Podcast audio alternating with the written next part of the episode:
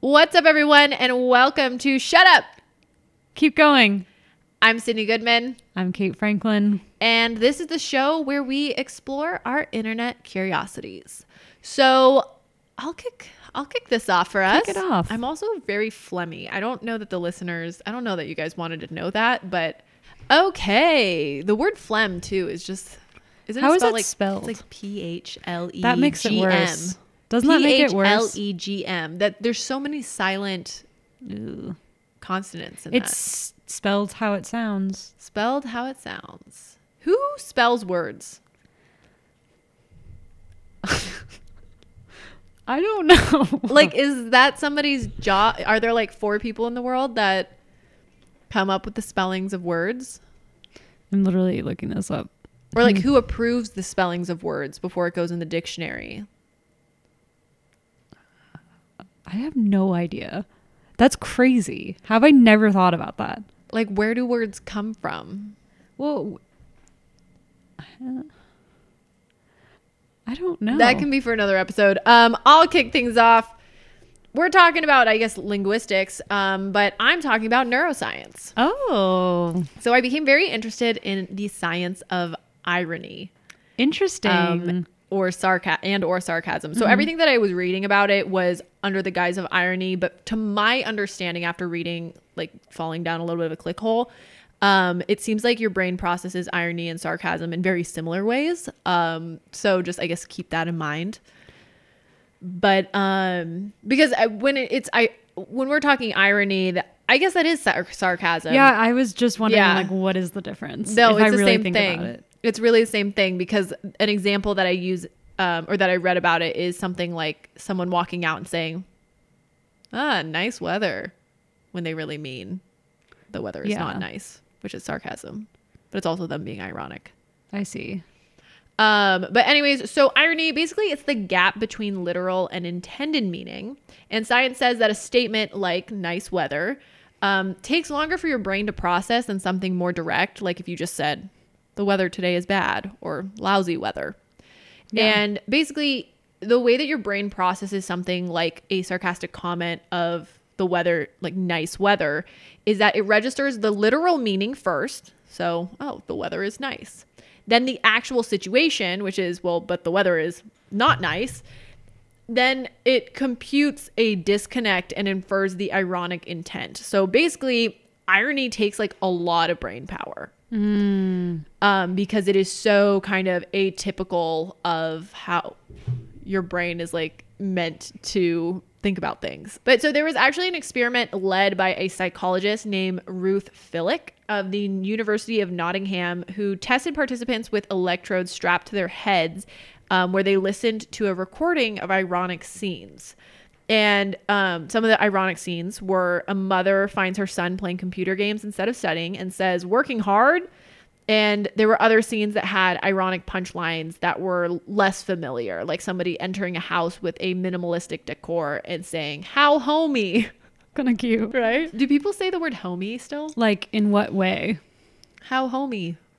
Do you think my homey, my home is homey? Your home is homey. I don't think it's. I don't know. I think we're like obsessed with comfortability now. Agreed. Yeah. That just like most things are comfortable. I say that as I'm staring at this giant couch that we bought literally because it's very comfortable. it looks like a giant pillow. It literally it is a giant pillow. It's multiple giant pillows that we just keep in our living room. Yeah, I don't know. I think a cousin to the word homely, homey is the word homely, which is not so good. which is not so good, but I like really like the idea of calling somebody homely. I've actually definitely called people homely before. It's not the worst. It's not the worst, but I think it just like it's such a good dig. I think great digs are when they're like a little bit more abstract or abnormal. Yeah. And it kind of makes the person think for a second. So not only are you calling them kind of ugly or just like mundane looking, but they also maybe think they're a little stupid because they don't totally realize what you're saying immediately, which is funny to me. I well, how I interpret homely is like it's abstract, but it is purely the essence of someone. Do you know what I mean? Like it's like if you describe someone as homely, I know exactly what they look like. Wait, what do they look like? it's like if Because I have a specific thing if too. this was 200 years ago, they would be in the Donner Party. Okay, so I guess that's similar. I was thinking of somebody who is wearing. I'm thinking of a witch, I guess. For some reason, I'm thinking of somebody with a pointy hat who like looks like a stereotypical witch. I don't know why. I guess that that's not homely. That's witchy. That's witchy. Well, I don't know. the Donner Party. Maybe there's. Dude, when I learned about the Donner Party, I think it was in fourth grade, and that You never unlearn that. I know it's like kind of the butt of some jokes, um, but it actually is completely wild and really sad that people had to live through that and that those that's a like I don't even think my brain can wrap around the fact that that is a very real thing that happened. I feel like that's one of the first things you hear about when you're a child that is like an atrocity. Do you know what I mean? Like one of the first like traumatic things you learn about that humans are capable of. I don't know. I just remember No, like it struck point. me so severely when I was a little kid. And fun fact, one time I was camping in Donner Pass in the Mm-hmm. Sierras and we got a little lost on the trail and we came across two rusty graves. Isn't that so scary? I don't like that. I hated it. And then we realized we like found our way back and we realized that our camp was really close to it and I did not sleep all night. I was like I that's cre- I I don't hate- like that. That's like that. creepy. I don't like that one bit. I did not like it. That reminds me of I can't remember what it's called now, but in high school, I don't know if you ever because we were really tight in high school, but I Yeah. felt like our high school was very weird in that. I mean, it was great, but it was very weird in that I feel like there weren't very established cliques. Like just because we were really tight, Yeah. didn't mean that like like I had a lot of friends that you weren't friends with, and you had a lot of friends that I wasn't necessarily Yeah. friends with. Yeah. And so a group of my friends, we were on Halloween going. Do you remember that canyon? I can't remember what it was called. It was called Silverado Canyon. no, no, no, no. It was called like Black Star Canyon. Oh, Black. Black, Star Canyon. Was it Black Star Canyon? Yeah, that it was like the haunted canyon. Yeah. And I don't remember why people. I think there were had been some murders back there or Or something. so they claimed. The wiki, it has a Wikipedia page. Oh, so it is real. No, it's not. Oh, I didn't. Israel. I didn't It's- mean that ironically. Hey yo, my brain took a second to process that. Um, but yeah, we decided to go to Black Star Canyon. I remember it was these two guys that I was really tight with. Um, and we wanted to go on Halloween for some stupid reason. And I'm like such a scaredy cat that like I did not want to. Yeah. But I remember I was friends with a lot of kids that were a year younger than us. And so like I could drive and they couldn't. And so it Oh. was like I kind of got roped into it because it was like, oh, Sid can drive us. And I was like, oh man, I don't want to drive you back there. So we drove and I remember we got like maybe a mile in and then we heard something and just like sprinted out. no. I didn't did not last very long at all. Um, but anyways, irony. Huh.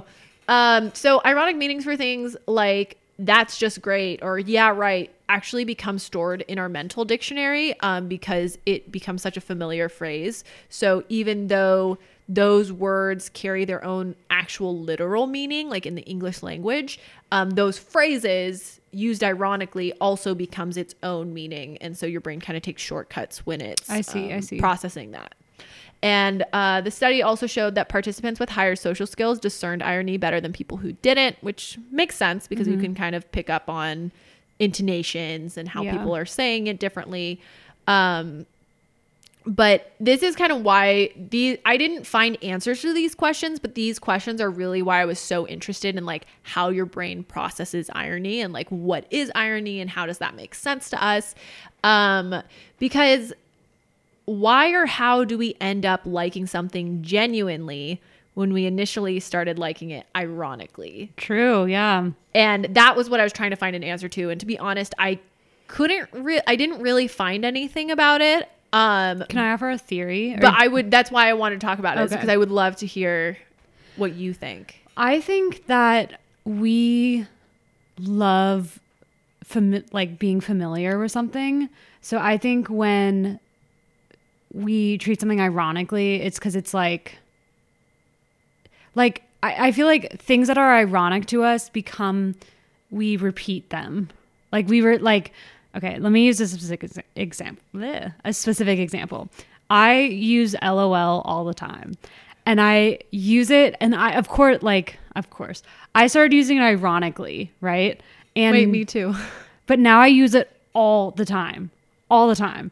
And like I don't know, like I'm curious when someone texts me and I say LOL if they understand that it's ironic or if they're like laugh out loud. but I, I just think that that's my theory about it. It's like it's I don't know. Wait, know. what's your theory? You didn't give me a theory. You gave me an example. The theory is that when you do something ironically, you you get like a first pass at it. You become comfortable with it. And then the more times it gets repeated to you, you're like you get settled with it and enjoy it. But I guess that's very specific to like phrases. No, so that's actually really similar to what Okay. my hypothesis was after reading kind of about this experiment and specifically reading about how like your brain stores ironic meaning for common phrases like that's just great or yeah right. And so your brain's like okay this is what this actually means. And Yeah. like there is now a dictionary definition in your brain for those phrases even though they are not literal they are ironic. Um and i think that that I'd imagine it's probably very similar when you're ironically liking something that if you ironically like something enough times, then your brain kind of skips the irony part and is just like, oh, I like this thing. Yeah, I mean think about like we grew up in the mid 2000s, like the emergence of hipster culture. I was just hip. What happened to hipsters? They're still there. Are they? They've been like How, what have they evolved to? nor like basic people. But I don't know. I don't think that a hipster would also be. So when I think of basic, I think of like pumpkin spice lattes and Yeah, but that was like a certain home decor. we grew up in Orange County. There was one cafe growing up that was like had latte art, right? Wait, which cafe? The one in Grimbelinda? No, um what was it called? Kean Kean Oh, Coffee. Kean, Kean, dude, Kean. We drove so far to we get to go Kean. so far because and we were like the stupid thing was we would drive all the way to the one in Newport, And there was ver- one and in there was one in Tustin. Tustin. Yeah. but the one in Tustin wasn't as good. it's true. It didn't it was Kean is so good. I'm I I Should am we go amped back? up on Kean. oh my gosh, Kean is so good. If you live in the Orange County area, please go to Are they Kean. still open? I hope so. They have to are. be. They have to be. So what I'm thinking is that was like hipster culture, right? Like latte art, like whatever. And then now that is like mainstream culture. Does that relate to irony? I don't know if it does.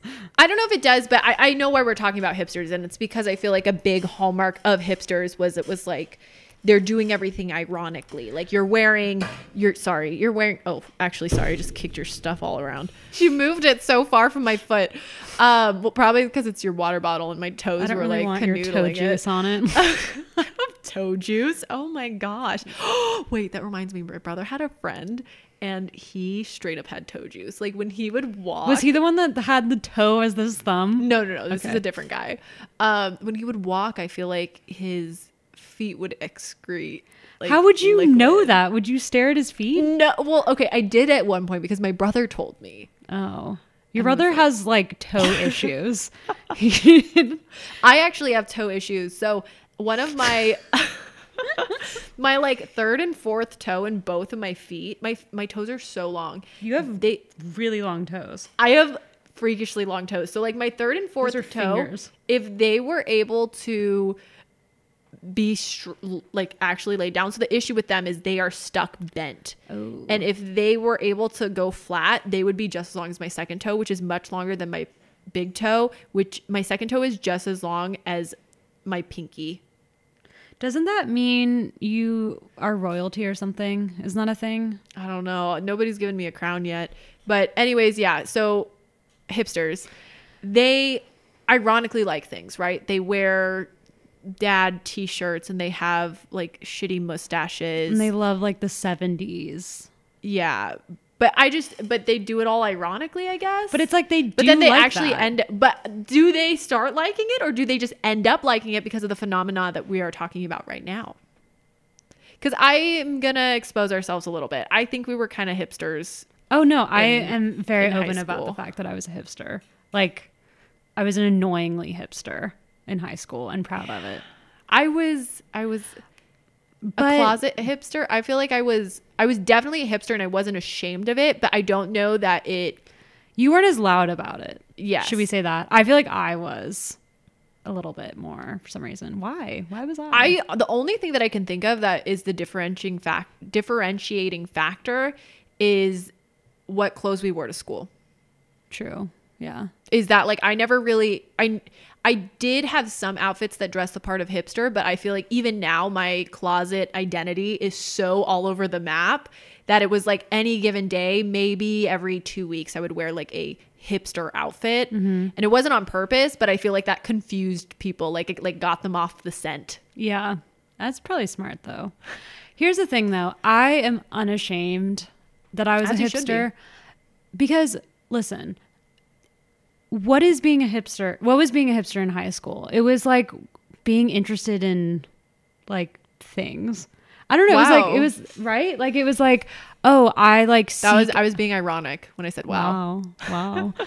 I don't know. Like it was like I like try to find like interesting books or like I don't know. And it No. sounds pretentious, but it's like that's better than like what the rest of our kids in high school were doing. Do you know what I mean? I see what you're saying. I do think that hipster when we were in high school was kind of like that counterculture. yeah. Like that's what it was. It was was, it was counterculture. Because I remember like we would sit there and yak about yak. We'd yak about like Kerouac and Yeah. like we're really into like beatniks and stuff. And like it just didn't really make very much sense why we were so into that. But I think that it was that counterculture was very attractive because I don't think that either of us fully identified with kind of the mainstream identity that was there at our high school. Yeah, and we wanted to carve out a counterculture. Yeah. Yeah. But I don't know that anybody else carved it with us, but we were sure there. I mean, but I think this, I think what I'm talking about with that now hipster is basic is because people saw that as like a way to capitalize on things. Because you could Yeah. charge more if something seemed hipster. Do you know what I mean? It, it because all of a sudden things that were like quote unquote lame or not cool and people are liking it ironically, it suddenly has a renewed relevance that is Yeah. worth more, Yeah. quote unquote. But yeah, I guess I still don't, I still can't answer your question of where does the irony end and the like actual. Where is that line? Yeah. I will say, I mean, as a former hipster, as a current As a hipster- recovering as a recovering hipster, uh, there were plenty of things that I liked ironically that I ended up really liking. Yeah, same. Like flannels, I think is a great start. That's like flannels and crew necks. To this day, I have like a very large collection of crew necks. I love vintage crew necks. Yeah. And I think that that came from because like hipster stuff was it was like you wore crew necks when everybody else was wearing hooded sweatshirts and it's like you did it ironically. But now it's like I, I love them. I mean, look at me and my like Western thing. Oh my gosh, you really like where did that come? You really like Western things. Yeah, I have a cowboy boot tattooed on my arm. Yeah. Where did that Which is from? ironic, is it not? I think it's ironic. I really like it. It's I mean, I like it. Um it's cool. it came from it came from hipsterdom, Hipsterdom. but it also came from maybe this can shine some light on it. So I grew up in my I grew up with horses, as you know. Not they whoever's listening doesn't know that. I mean, unless it's your mom, I feel like She she, might would listen. know. She would know. She knows, Ellen. horses. Ellen loves me. I Ellen does love you. I love Ellen. Ellen, if you're listening, I miss you. Um, so I grew up riding horses. I wouldn't like love it because it was forced upon me, which sounds so privileged, but I mean, it, it's like that's what happens. It when you're a wasn't what you naturally wanted gravitated towards. But and then my also my grandfather, who I didn't even know, but I just knew of his like legacy. He like loved like Western movies, Mm-hmm. and my cousin, who was an artist, made a bust of him as a cowboy. And it's in my uncle's house, and I would just see it all the time. And that's like my image of him because I never met him. yeah, So, and then my dad likes Western. I don't know. It just like became like a way of getting in touch with my family in That's a weird cool. way. That's really But I also like kind of do like it ironically, I think. Like, I don't know. It's just funny and hokey and whatever. see, but, I wish that I liked westerns. but I also like, I mean, I think like Westerns are fucked up, obviously. There's like a fucked up legacy with it. But I think they're, it's an interesting way to like look at our culture too. I could talk about this forever, but Yeah, I see. I think that this is getting down like an, another interesting path, which is like, can you convince yourself to like something? because like westerns is something that I see as being such an essential part of cinema and just an important part of cinema and has like shaped a lot of the directors that are now Yeah. like huge mainstream directors and I and a lot of like Hallmark films that not literally films from Hallmark but like you know like these big films Yeah. that are near perfect or very interesting or whatever it is and I just want to go back and watch the source material and whenever I do I either fall asleep or I just like do a big nah dog and just like bounce. I am so wildly uninterested in westerns. Are you talking about like old westerns? any type of old westerns, even contemporary ones set Have in you western never I- seen The Assassination of Jesse James No. with Brad Pitt and I tried. you would and I stopped. Really? I feel like you would love that movie. That's I'm open to re- I'm open Okay. to revisiting. The reason here's why I think you can learn to like something is like what does it represent in like a larger context, which sounds really pretentious, but I do think like if you see that, then you watch something and you're like, oh, that's I can see how that applies to other things. Does that make that's why like I like westerns because it's like they embody like the Amer like what we see is like the American story in quotation marks. I'm saying that because it's not true, but you can see how like our culture sees how stories are told. Like it's like a lone man going through the landscape and like I don't know, it's like that's how we've imagined our history, but it's like not true. But I think that's but that's exactly why I want to like Western. I see. But when I'm watching it, I'm just like, uh, there's other things I could be watching right now, or other things I could be doing. I just like am not inherently. And isn't that so fascinating though? That I feel like when you just inherently don't like something, like why do I not like it? I could not tell you. that was like on our first episode, me and sci-fi movies and or medieval times.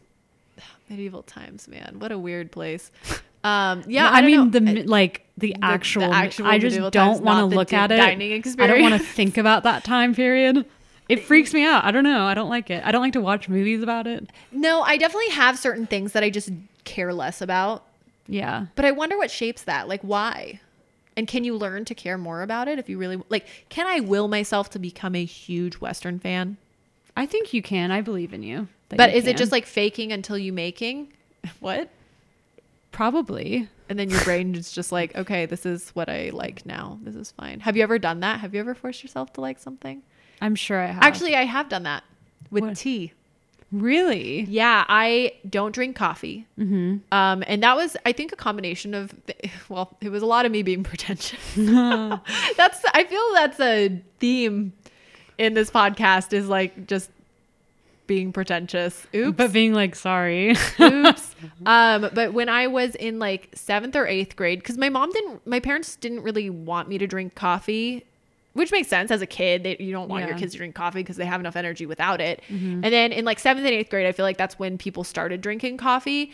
And my mom was like, hesitant, but I remember for some reason I saw somebody drinking black coffee and I was like, I'm not drinking coffee unless I can take it black. Otherwise, I don't deserve to drink coffee. Like that's wow, not a thing. that's pretty badass. and I could never actually take it black, and so I just never drink coffee. how do you function? I don't drink coffee, and so I had um one of my aunts who have you you've definitely met her.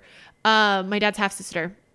She's really really into tea, like so much so that she minored in Japanese traditional Japanese tea ceremonies. Like she's Whoa. really into tea.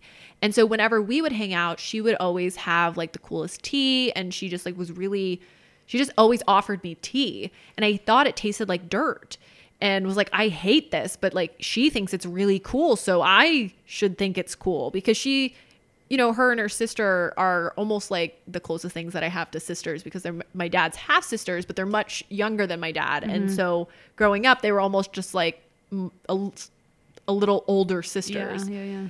Um, and so, you know, you think it's cool and it's like, oh, I should drink tea. And then I just forced myself and now I actually legitimately love tea and I have a huge tea collection. And actually, unfortunately, when we moved most recently, somebody stole the box with all of my tea How? collection in it. We lose one or two boxes every time we move. And we Oh. used to move like every year. Oh, And so I've lost a lot of shit. Um, but for some reason, that was part of the box that got like- stolen this time. well, isn't that what we called an acquired taste? Oh yeah. That's like what that. Yeah. But like I want to know from like a brain, like a neuroscience level, like how do you acquire it? Like I want to know like how many times do you have to do the taste before you genuinely acquire it? Like where is that mm-hmm. line where you cross similar to the liking something ironically and then genuinely liking it? Where is that line of where you com- you start you cross It over? must be something to do with survival instincts and like being comfortable with something. Why am I obsessed with that? I just feel like that makes a lot of sense to me. Well, as humans, I mean everything's about like surviving and having more And being Offspring. familiar with something. Yeah. So actually, I wrote something about that down. Is that I said, is it because when we like something ironically, we end up becoming exposed to things about whatever the thing. So I have two theories. Okay. Is what we initially just talked about, which is that your brain just gets familiar and Yeah. then you're like, okay, I like this thing. It's safe. It's comforting. I actually like this thing. Um, but is it because when we like something ironically, we end up becoming exposed to things about whatever the thing is we like ironically that we actually do like? So, like, an example would be if you ironically like, I don't know, what's a band? Nickelback. If you ironically like Nickelback, and then the more you, so you like just turn on their music like, as like a haha joke joke, whatever. But then the more that you're listening to Nickelback, you find that there actually are some songs in it that you like. Or you find that the community around Nickelback is like very welcoming and just like really great. And so then you kind of start like, oh, I feel very welcomed and I like this community. And so there's mm-hmm. like different, the more you ironically like something, you're almost opening yourself up to different aspects of it that you didn't know that existed. Because I do think at the end of the day, just like the way that humans work is you can probably if you spend enough time with anybody you can probably find at least one thing that you have in common that you can latch onto and Yeah. and like and i think that goes for people i think that goes for things You posted this amazing video the other day uh, that Sarah Silverman said. Oh my gosh, Where she was talking about like people just seek out love in whatever form that takes. And sometimes it's like fucked up. It's like Forms. love from somewhere that is not a good place to get love from Yeah. And Yeah. I think that's that's what you're talking about, right? Like it's so true. yeah Yeah. so that's one or is it the exposure effect which is the familiarity thing it's the psychological term where people develop a preference for things or people they're more familiar with and that could go for you know what we're talking about where it's a more conscious th- conscious thing where you're pretending to like something and then you start actually liking it but also i remember when i was in psych um what was used to teach that for me was that it's like when you first leave your parents house um, and you go grocery shopping you're probably going to subconsciously buy the same brands that your parents used to buy Yeah.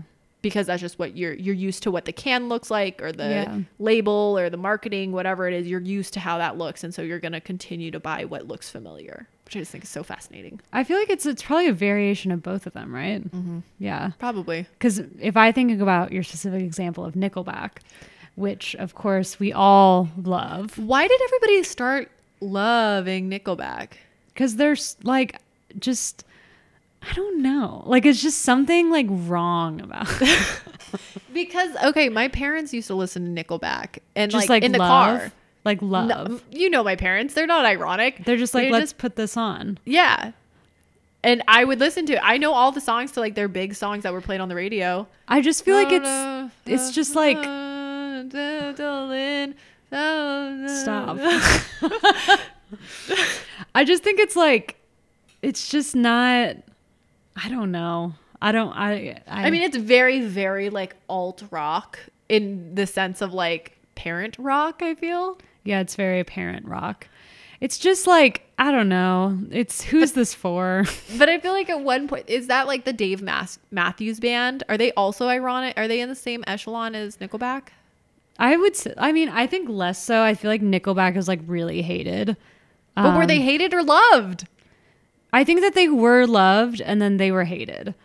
Because I remember VH1 Top 20 Countdown, the music video for Rockstar with all the celebrities, which honestly is like a fucked up song. But, well, I, it's, it's an ironic song. It's an We're ironic all song, tying yeah. this back. But I remember that being on and I kind of liked it when I was like 12. That's why you don't want me to sing it, is it's bringing up conflicting memories for you. And I did karaoke a few years ago and I sang Rockstar and everyone freaked out and knew all the lyrics and like and I was in like I was in song. hipster ass Portland. So like you know, and everyone loved it and then I caught myself wanting to listen to it after the fact. Was it comfortable? Did I enjoy it? Probably both. That's a good karaoke song. Do you, Yeah. What's your go-to karaoke song? Um, well, I learned recently that I am a little bit of a bragger in karaoke, which is kind of embarrassing in What do you mean? retrospect. Like I sing like like brag songs, like I'm the same way. Like there's- total eclipse of the heart. Wait, that's my song. shut the fuck up. No, Shut up. well, No, because it's like it's so fun to sing. yeah, it's so fun. and it's just like so dramatic. yeah. I feel like we've gone karaokeing before. Did we sing that together? Have we gone karaokeing before? Yeah, absolutely. We went once, I think. Oh yeah, for your my birthday. birthday, yeah. We should go again when it reopens. I don't know. Is karaoke safe now? Probably not. Probably not until because it's like singing. Yeah, but I'm saying like it's like if you're with your like if Alex and I went karaokeing, like he's in my house. Just here. You guys I should can get a karaoke machine. Do you know what? I'm getting a karaoke machine. Kacey Musgraves on Instagram. Do you know Kacey Musgraves? I'm confused. Do people like her? Or I, is she I'm ironic? obsessed. I love her. She's the best. Um, she has she had this whole Instagram story of having a microphone that you could Bluetooth karaoke, and it was portable. Wait, I totally gave that as my family's white elephant. Um, That's a good gift. I'm actually thinking of getting it. It was like twenty bucks, My thirty dollars maybe. Wait, I'm actually looking up karaoke machines. this is. Should we karaoke? That would actually be so fun. Do people? Ha- is there a podcast where people just karaoke? Probably I'm not. That's just like singing at people. Well, isn't that like there's like an app that's always advertised of like people singing into their headphones? Have you seen that? I think that's just TikTok. oh, I'm not on TikTok. You're not on TikTok, dude. It's a wild, wild place. Um, but okay. Anyways, karaoke machines. That's irony. Great, great work. Thanks. Well, okay. Can I say my last thing about irony? You can say whatever the heck you want, man. So I think that something.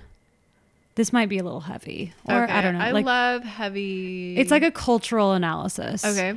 Um, I just am curious that about like. Let me start over. Start over. Okay. Let me relate something else to irony. So I was thinking about how much irony has taken over our culture and like the way we view and think about things. And I think it's actually really sad, obviously. It's really sad. It's like we don't have like we can't just like something anymore. And I feel like everyone feels this like heaviness because you have to process so much to understand what people are getting at all the time because everyone's being ironic all the time. Do you know what I mean? Do you feel like everybody's being ironic all the time? Like what? Maybe it's the type of people that I am around. It might be. I don't know. I just I mean, I do agree with you to a certain extent in terms of there's this whole thing right now, which again might just be the people like the part of social media that I'm on. Yeah. But where it's like you can't people don't just let people enjoy things. yeah. Like there's always a contrary or a critique. Um Well, the reason I deactivated on Instagram was like there's there's a lot of that on Instagram too. But another reason it was a lot of people that I followed, and granted, I like followed a lot of people that I used to know in San Francisco, like artsy people, which sounds so again with the pretentiousness, but they now solely use Instagram to like make anti content. And what I mean is like people will just like post them like eating like mac and cheese or like just like Do you know what I mean? It's like totally ironic. Like totally like I'm making fun of people posting on Instagram by posting on Instagram.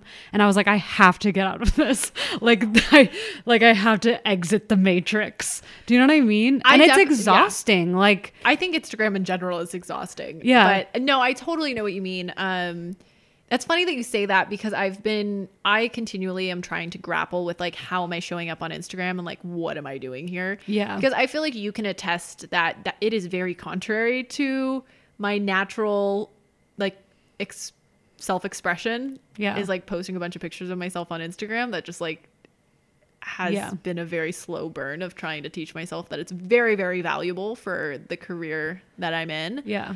Um but I feel like sometimes I mean I posted a picture of me eating a sa- eating salad once and like no one looks cute eating a salad. It's just it's a bad picture. Was it perp was it ironic?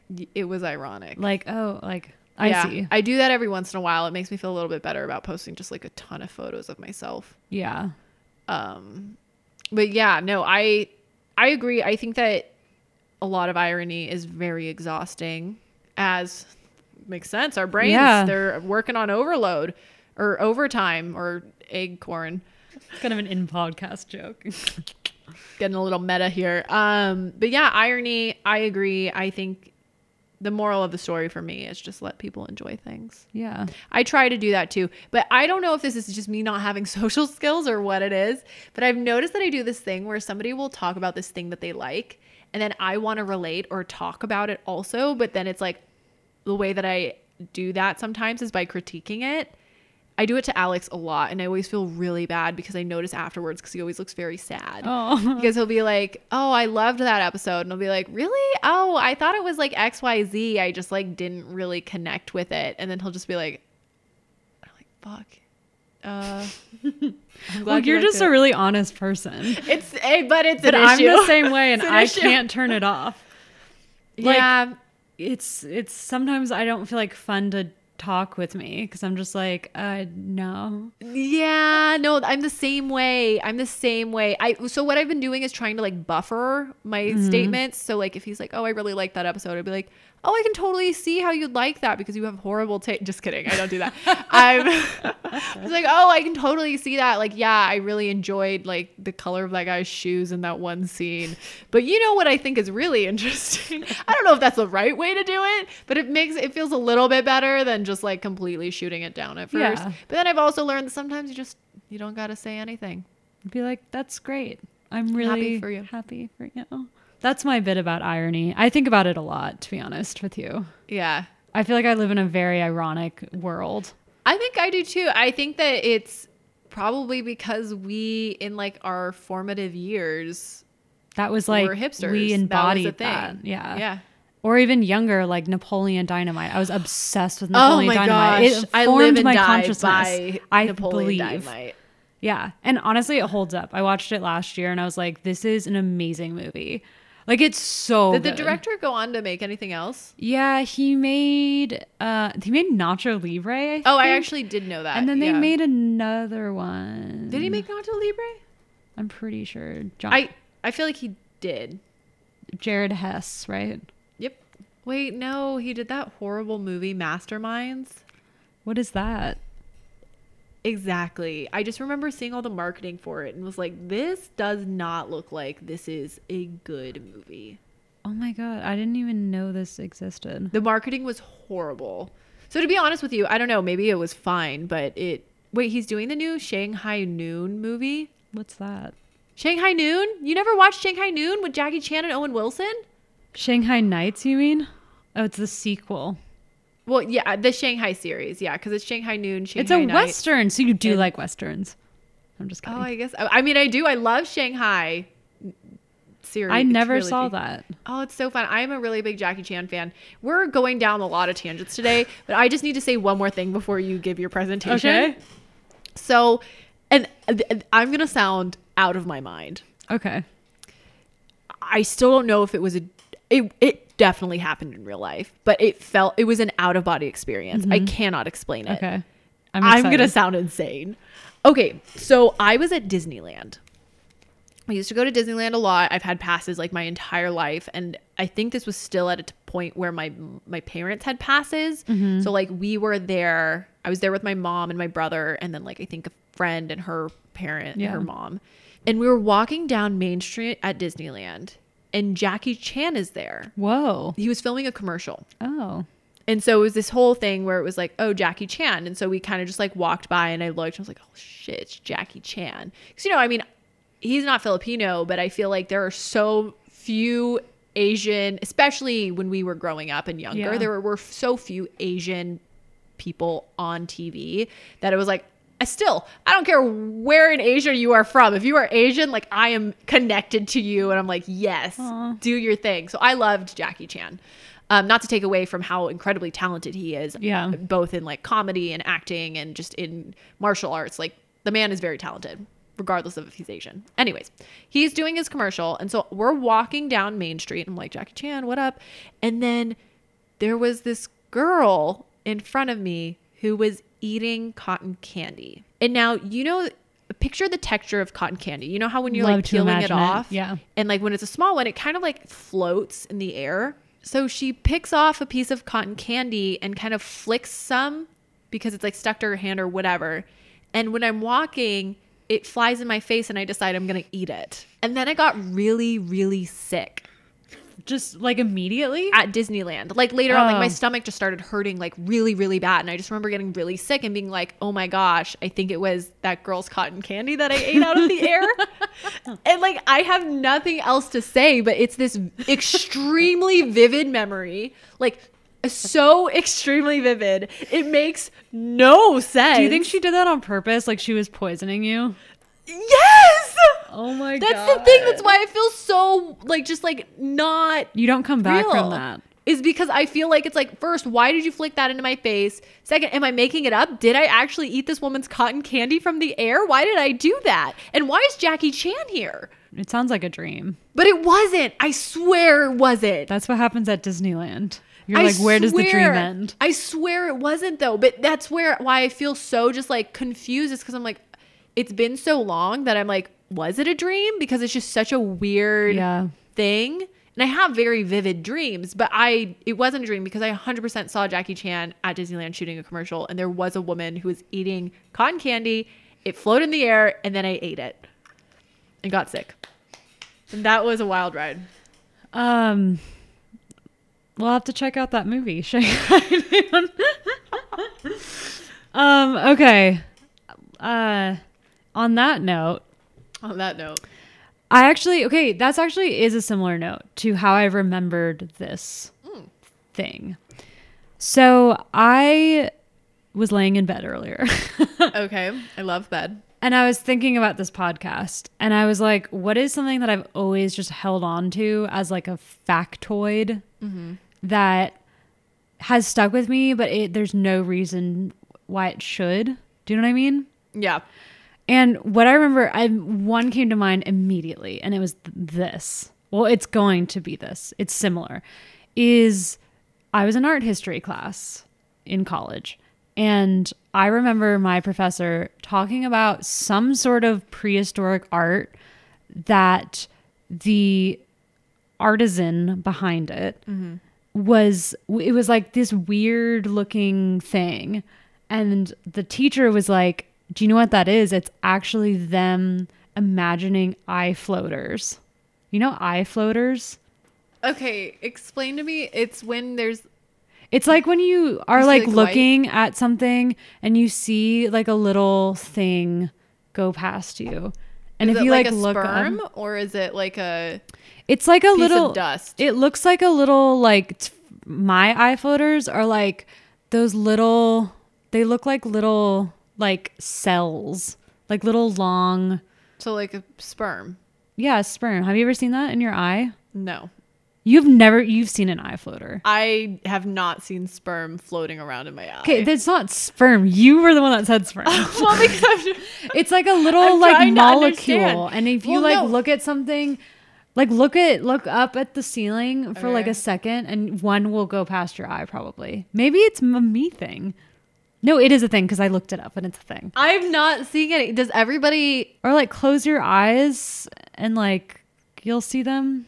I just see darkness. Okay. Well, well, this might not be interesting to you. Well, no, this is interesting because I don't know this experience. Eye floaters are like basically like little things. It's because your eye is round and it'll be like little like so they're just like little spots that appear in your eye and float around and it's like from different I don't know. Some optometrist is probably screaming at me right now. But it or they're like, please go to an optometrist. You shouldn't be seeing that.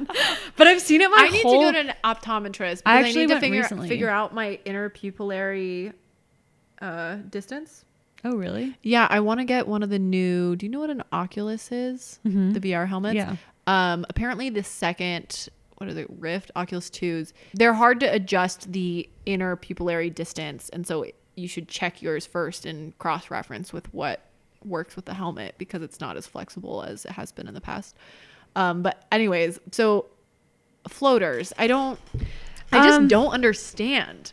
Okay, well, it's not specific. So floaters are a thing, but it's also so I I just remembered her saying this in class that because I have had that my whole life, and I honestly thought it was just a me thing. Is it a line? Like is it little like- lines. So it is lines. I don't have lines. They're like little lines. I'm sure you have this experience, but I remember the when she said that in class, I was like, "Oh my god, that's a thing people see." I didn't even know that to begin with, and then to think that it was like prehistoric people were imagining that through art was like so interesting to me. But I didn't remember like spec- I didn't remember the specifics of it, so I looked it up, and it's it's a thing. She was not lying, and my memory That's was good that your professor wasn't lying. or that I remembered that at all. Um, but it's called entoptic phenomena, Uh huh. and it's like an archaeological term. And basically, it's visual experiences from within your eye or your brain. And that's uh, as opposed to normal vision. So it's like things that you're seeing that isn't like like in front of you. So it's like could even be like hallucinations, right? That's like one. Th- that's like a version of it. Got it. But- so you hallucinate sperm. Yes. what does that say about me? Um no, but it's so it also is, you know when you rub your eye and you see televisions? Yes, I do. That happens to So me. So that's that's this too. okay. So basically, what's really interesting about it is that this is the first appearance of abstract form in art. wow. And it's people imagining that f- experience about when Do you think they were all sitting there like rubbing their eyes So, while they were closed to let me tell you. induce? So these little history, these appeared in cave paintings in Western Europe during the Upper Paleolithic Paleolithic era, which is 45 45,000 and between 45,000 and 2,000 20,000 why are numbers hard 20,000 years ago so like a long ass time ago Uh huh. that's BC. What this era is called, which I think is really interesting, is called the transition.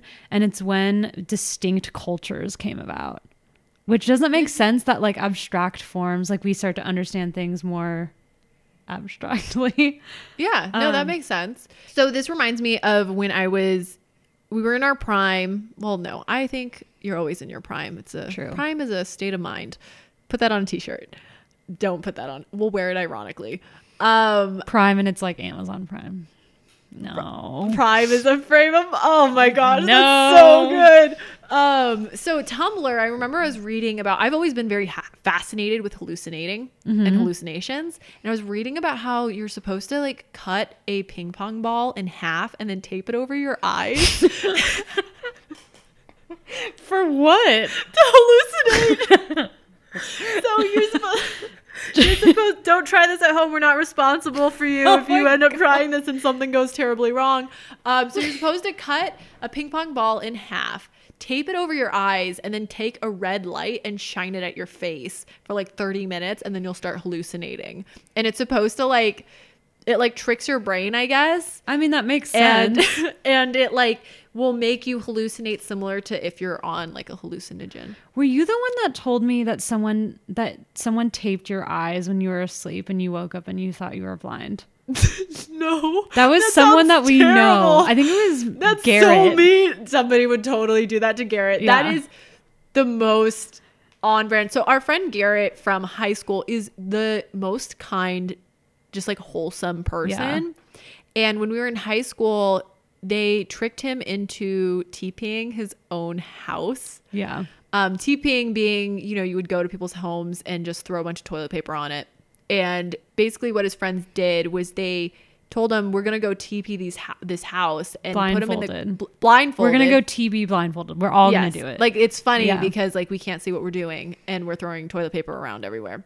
So they all got in the car blindfolded, except for obviously the driver, and then the driver just drove in circles for a little bit and then stopped and they got back to Garrett's house and then got out and Garrett TP'd his own house. yeah. So that's just to give some context. It makes sense that somebody would tape, his eyes shut. I'm pretty sure that was him. But that makes sense. I mean, about the visual, because I think this, that's what this is talking about. Mm-hmm. So, anyways, we're in 45,000 BC, okay. and it's the start of cultures developing and people creating art.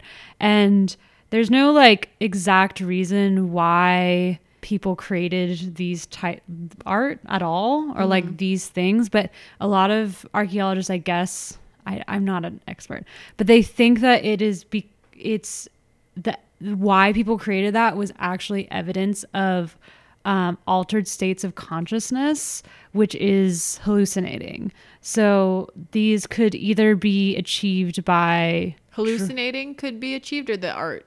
um, the art was a product of people Got it. hallucinating. Okay. It's like them. Sorry to interrupt you. I just wanted No, to it's make sure okay. So it's like they were hallucinating and they're seeing their entoptic phenomena. They're seeing their floaters. They're seeing the little TVs, right? And they're painting it as they're seeing it. what are they painting with? Uh, like dye, like dyes. You know how they used to the cave paintings? I wasn't alive They'd like then, crush so up berries and shit. Sorry. I'm so rude. I'm being such a bitch. Um, it's actually really cool. Like there are pictures of this is cool. What would somebody look up if they wanted to look at it? entoptic phenomena.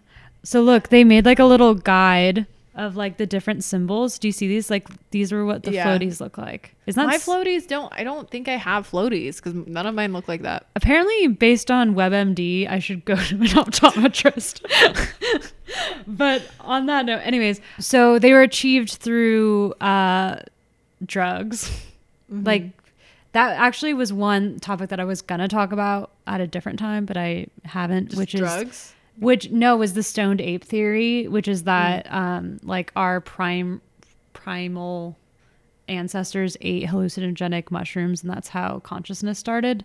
That's this guy's theory about how we Ooh, wait, created human do that consciousness. some week. I Okay. would be really interested. Forget that I said that. Um, Forgotten. or like you you can create you can get into a hallucinogenic state by um, repetitive sounds and movement um, like and even breathing techniques and um, or Oh, yeah. dreams and um, illness Because I feel like I yeah that makes sense to me because I feel like there's been points where like have you ever been really sick and had like a high temperature and then you kind of start fever dreams Yeah. fever dream uh, so i used to get them so bad as a kid it was crazy and even I feel like um, what was some of the other things that induce hallucination? Oh, breathing techniques is like I don't know if you meditate, but like Mm-hmm. sometimes I'll be in a meditation session and you like yeah transcend, like it's like what is happening? yeah and then when you come back, you're kind of just like whoa. Whoa. Yeah. Yeah. And so they think that um, the paintings are like a sensory action to like the darkness in the cave. And so it's like people Oh, fascinating. like um, painting yeah, I mean experiences. that makes sense because pitch black is maddening. I know. It's fucking scary. Yeah, Or it's like not scary. It's just like you're. I experienced this because I was just out in the desert and we were sitting outside and it was literally silent and it hurt my ears. yeah, that that- kind of Yeah. stuff is wild. I remember we were snowboarding and we were stuck in a whiteout, which is where it's snowing and it's windy and you can't tell and everything is white. and you Yeah. just you can't tell if you're moving you can't tell if other things are moving like it honestly we probably shouldn't have been on the, the mountain at that point um i think once that happened we're like oh shit we need to get down but um yeah so i, I totally Yeah. Do you know um do you know the painter Rothko?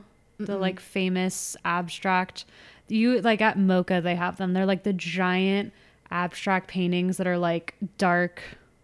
Let me show you. You know what I'm talking about. i'm sure i do i'm very cultured oh, These. oh yeah yeah yeah yeah yeah So what's really interesting about his paintings is that they are supposed to like induce that. If you that and that's why there's always a bench in front of them. I learned this in art school. that it the bench is there so you sit at you sit on the bench and you stare at the painting for like a pretty long time and you start to hallucinate. It's like Wow, sensory hallucination. so that's so interesting i thought the benches were just there because okay Because you're tired. Well, I so I'm somebody who I think that a skill, not skill, but like something that I see as like a, a positive or a strength is that like I am just like very I don't want to say vulnerable, but like I pick up on people's energies and I like absorb everything around me. But it leads to me becoming very overwhelmed at times or just like very exhausted. And I love museums, but I get such bad sensory overload. I thought the benches were there because it was really common and it was so that you could sit down if you're having a sensory overload. I think that's probably true. That's what the I mean, that's not that's not the only reason why benches are there. But that's usually why they place a bench in front of a Rothko painting. That's so fascinating. Yeah. Wait, do you get sensory overload at museums? Oh, I definitely do, and I have to sit down. Yeah, I have to sit down. I get like really like I feel like I'm like dying. Yeah, no, I feel you. Oh, that makes me feel so much better. I thought I was just like a faker. No, I get like exhausted after going to a museum. It's just like, oh, it's so much to comprehend. Yeah. Um, but that is entropic phenomena, Entropic phenomena. which really just shows you that nothing changes, and we're all just like, there's like three things we're dealing with, which is like light, dark, and like cold, hot. and it's like we're all just dealing with that all the time. all the time. Yeah, I Everything's like just reduced to that. yeah. It's just like there's auxiliary things that change as the years go on, Yeah. but really everything is so cyclic. Yeah. Which is like comforting and scary at the same time. Yeah. because I feel like it's comforting in that even in such an uncertain time like this that is unprecedented to a certain extent you know there have been multiple points throughout history that there's been horrible there's been multiple points throughout history that there's been horrible pandemics and like it ended eventually Yeah. um, and I think that there's some amount of comfort knowing that, or even just like the political turmoil and the, um, what is it? I feel like everything is so separate and just like there's a lot of tension and all of this that that has happened at every at some point. That is not new. Um, and then there is kind of a certain cycle that takes over. And where it becomes scary is that it's like we keep falling back into these circles Yeah. that are That's why it's important to learn perpetuating all that. history.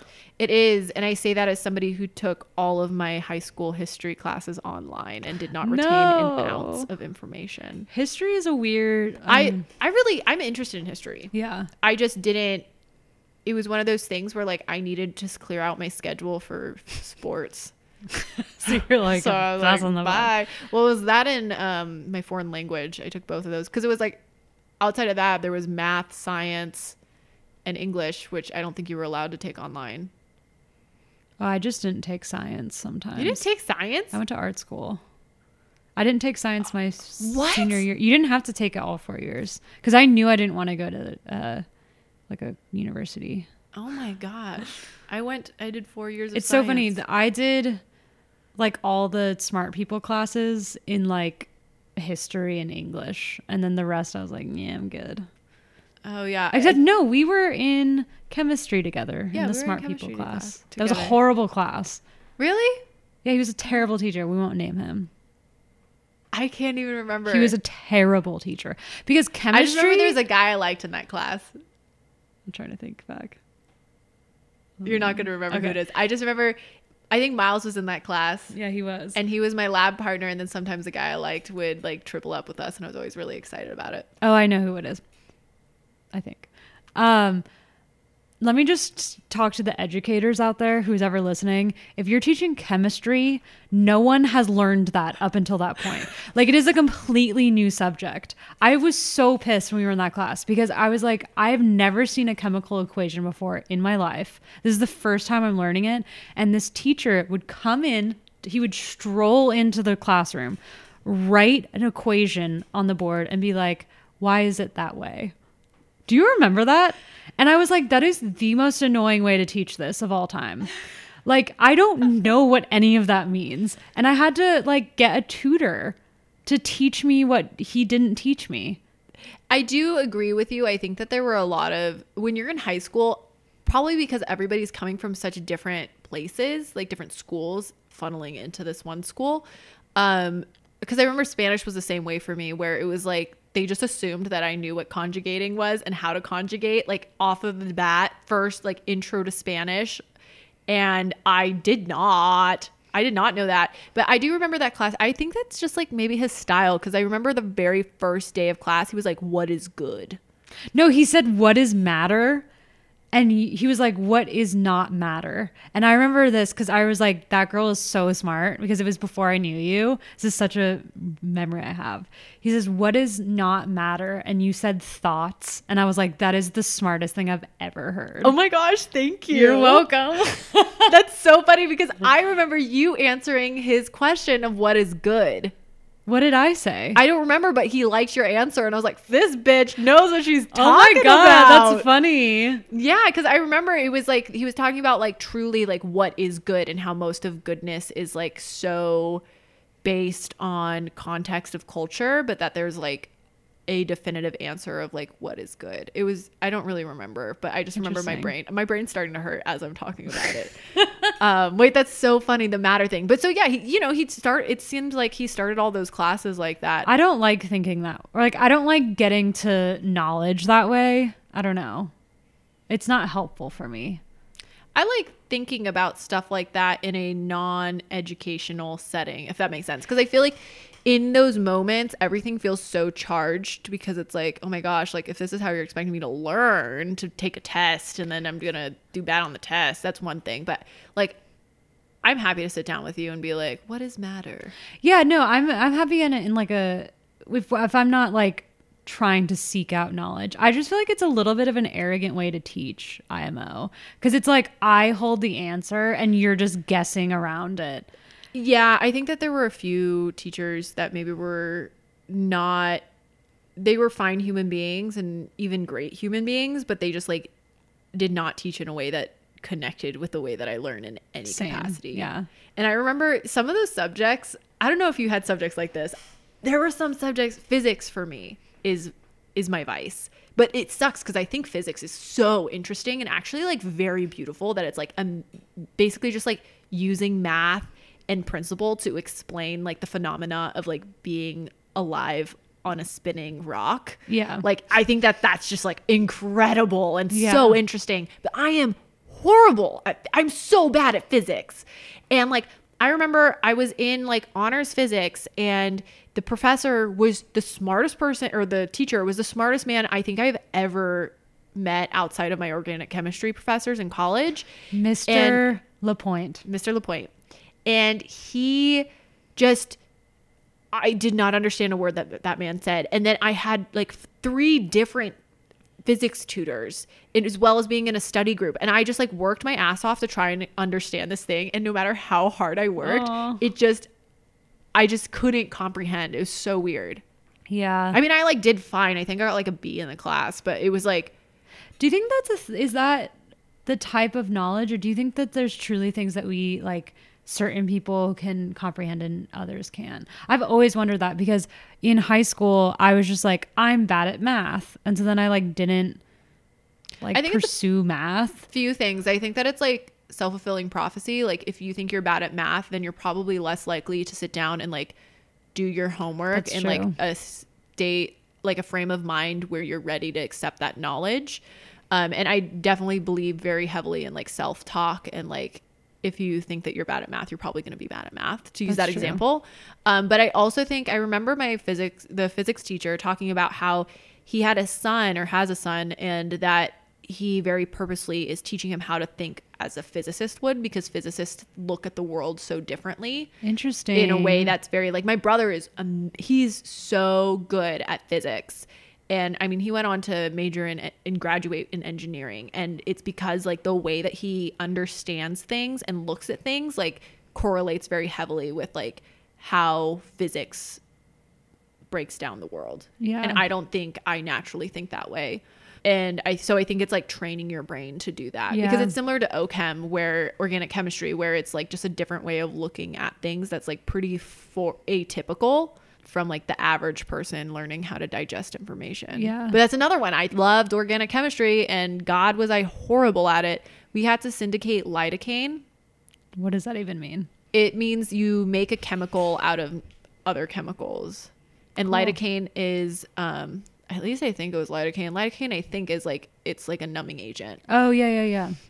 um and i just remember it was like a four week lab and i oh my gosh i had so much anxiety the whole time because it was like one week you would make one part and so if you messed that part up you would need it the next week and then you'd have a messed up thing to do the next week and i remember i like turned and like dropped it or something. I like lost my product.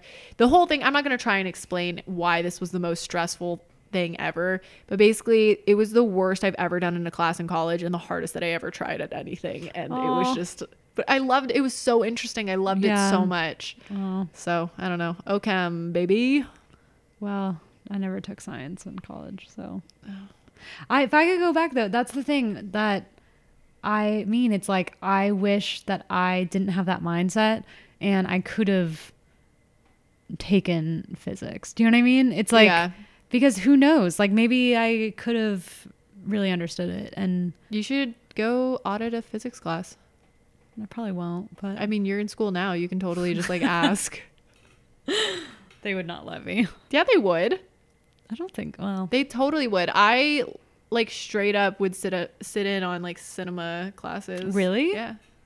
oh, I don't know if I was allowed to, but nobody well, said anything. I'm kind of tired. That's fair. That is very fair. Um, I was gonna say one more thing. I can't remember now. We were talking about college. Oh, if you could go back and major in anything in college, what would it be? But don't pick something that's like a cousin to what you're doing now. Which can I say? You're getting your master's? Yeah. Yeah, she's getting her master's in directing. So don't say you're going to go to school to like major in production or something. that's too cl- that's too similar. Um, I mean, I think I would study history, or That makes sense. yeah, I would study history. I think I would study Russian history. I love Russian history. It is so interesting. What It's- what's give me like an interesting Russian history fact? There's so many. Well, Russia is such an interesting country because it is like semi European, but also semi Eastern because it like encompasses so It's huge. so much. Um, I mean, the fucked up about part about Russia is that it was feudal like way later than rest the rest of Western Europe. So like Western Europe like abolished like the feudal system in like what like the Renaissance, 1500s, or whatever. And Russia had like serfs, which is like not great up until like the 19th century and um that's but and then that led to why like communism happened because that went on for so long that the proletariat as marx called them like rose up because they were oppressed for so fucking long and like the wealth gap in russia was so bad do you know what i mean yeah. So huh, interesting. I don't know very much about Russia. it's so interesting. I mean, I also like love Russian literature. They like know what they're talking about. They like really tap in on something huh. that is like totally unique, but so like when I read, this is sounds so pretentious, but when I read like Tolstoy, I'm like, he is talking about right now. Like every character he's talking about is a person I know. Oh, highly recommend. You'll have 10 to out of 10. recommend. Okay. What's like a book that you recommend by him?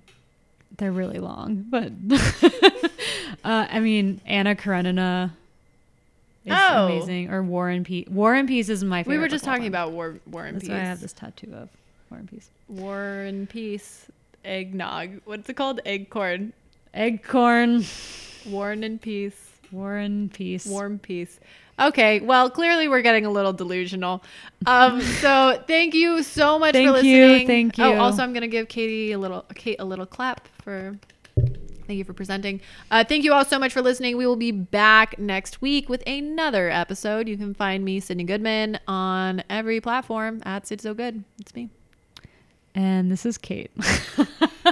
See y'all next time. Bye. Bye.